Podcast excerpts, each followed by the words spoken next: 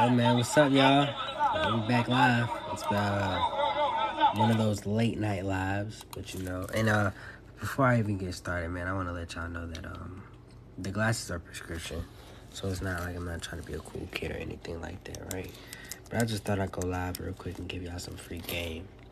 Um, as that's uh what I've been doing is I've been out and about. Just uh, left a wonderful networking event, um, uh, networking and an art event. And in the art event, um, one thing that I learned was to never let anyone tell you what you should charge for your product, right? So I'm gonna show you guys something real quick, right? Let's see. Let me let's turn on the sound. Right? All right, let me go show y'all something real quick. How do you flip the camera?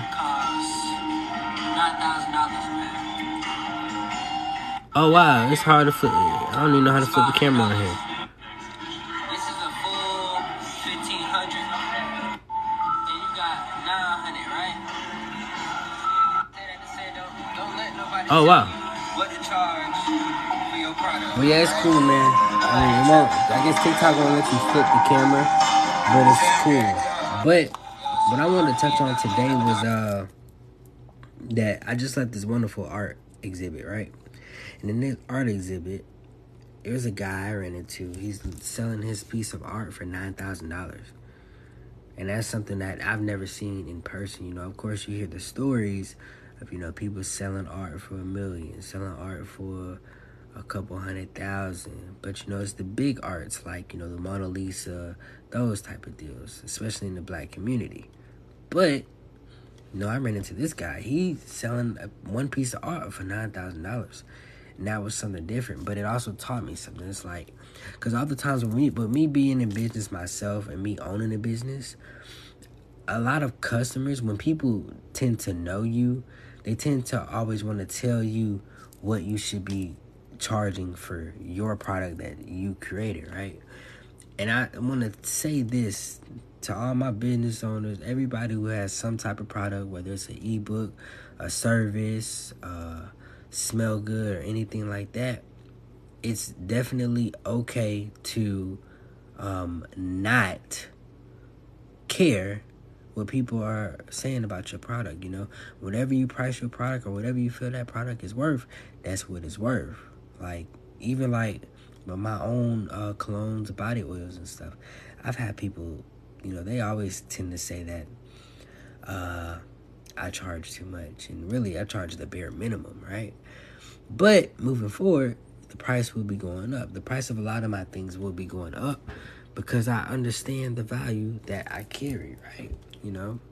And when you feel that you carry a certain type of value or you feel that you are worth a certain number, and when you know your worth, you have to stand on knowing your worth, right? So it can't be, you know, of course you guys still get the discounts.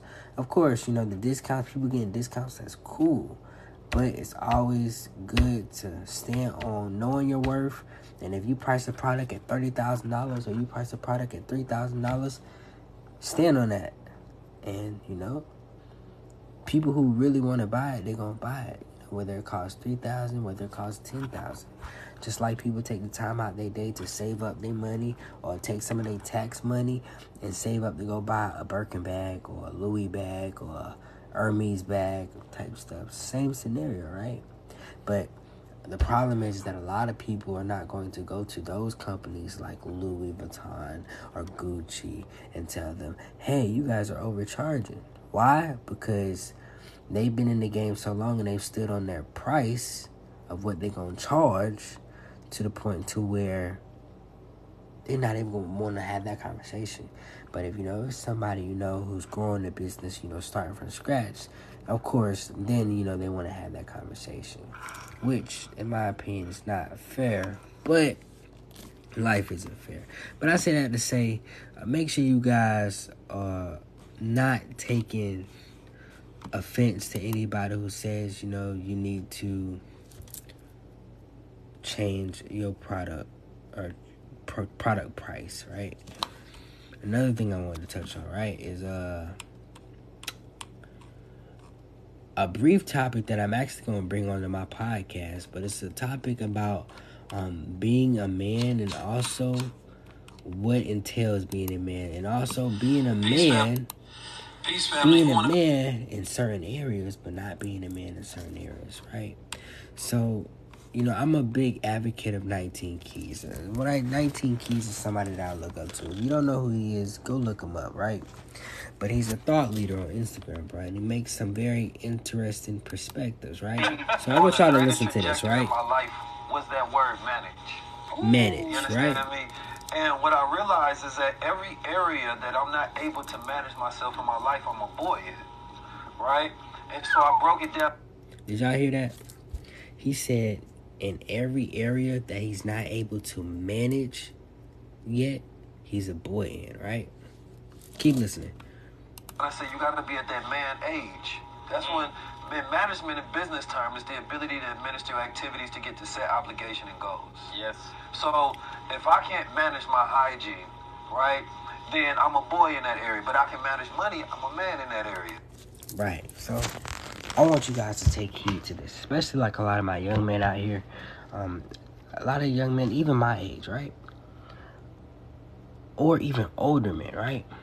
While a lot of people like to say all the time that, yeah, uh, they want a real man or men need to be a lot more realer. It's okay, and you can still be a man and not be a man in certain aspects. You could be a man in certain aspects. Like, what? You could be set financially, and you able to manage money really well. You a man in that field. But when it comes to being in a relationship, you're not able to manage that really well. So you're not a man in, when it comes to being in a relationship. And that's where, you, and basically what I took from that conversation is that in the areas that you're not able to manage, that's where you were a boy. That's where you're not a man. So whether you were 30, 40, 50, 60 year old man, in certain areas, you're a boy. But in order to realize that type of thought in theory, you have to be willing to kill your ego, which is very hard for a lot of men to do because a lot of men, you know, they want to be the biggest, baddest person in the room, right? But when you kill your ego, you open yourself and you subject yourself to criticism, right? And you're willing to accept that and you accept it so you can be better and take yourself to the next level and you keep growing, right? So the more things that you decide that you want to take control of and start managing, that's when you start becoming a man in those fields. So say you know this is the year where you want to take control of your money and you start managing money like crazy. That's where you're a man in that field. Say you know you um are the perfect person and the, the perfect person for somebody to be. You you're able to handle and manage a relationship really well. You're a man in that field. But it's okay to not be a man in certain fields, you know. There's always room for improvement and there's always room for progress, right? And I want you guys to let you know it's like, you know, life is a time thing, you know. What I might get at 22, you might get at 32. As long as you get it, though, right? So what I want you guys, everybody listening to this in this particular episode, especially kind of you know for my young men out there, man, it's okay. You guys are still grown men, right? But you're not grown in certain areas, and it's okay. And this is for all men. It's okay to not be grown in certain areas, but what matters is you actually take the time out to try to be able to manage all areas and aspect of life, so you can be the ultimate man, right? So that's just a little food for thought. I hope you guys like this live. I'm kind of off here. Hopefully, I'm gonna upload this as a podcast, but y'all know the deal. Peace. Appreciate everybody who tuned in for sure too. Just live on TikTok.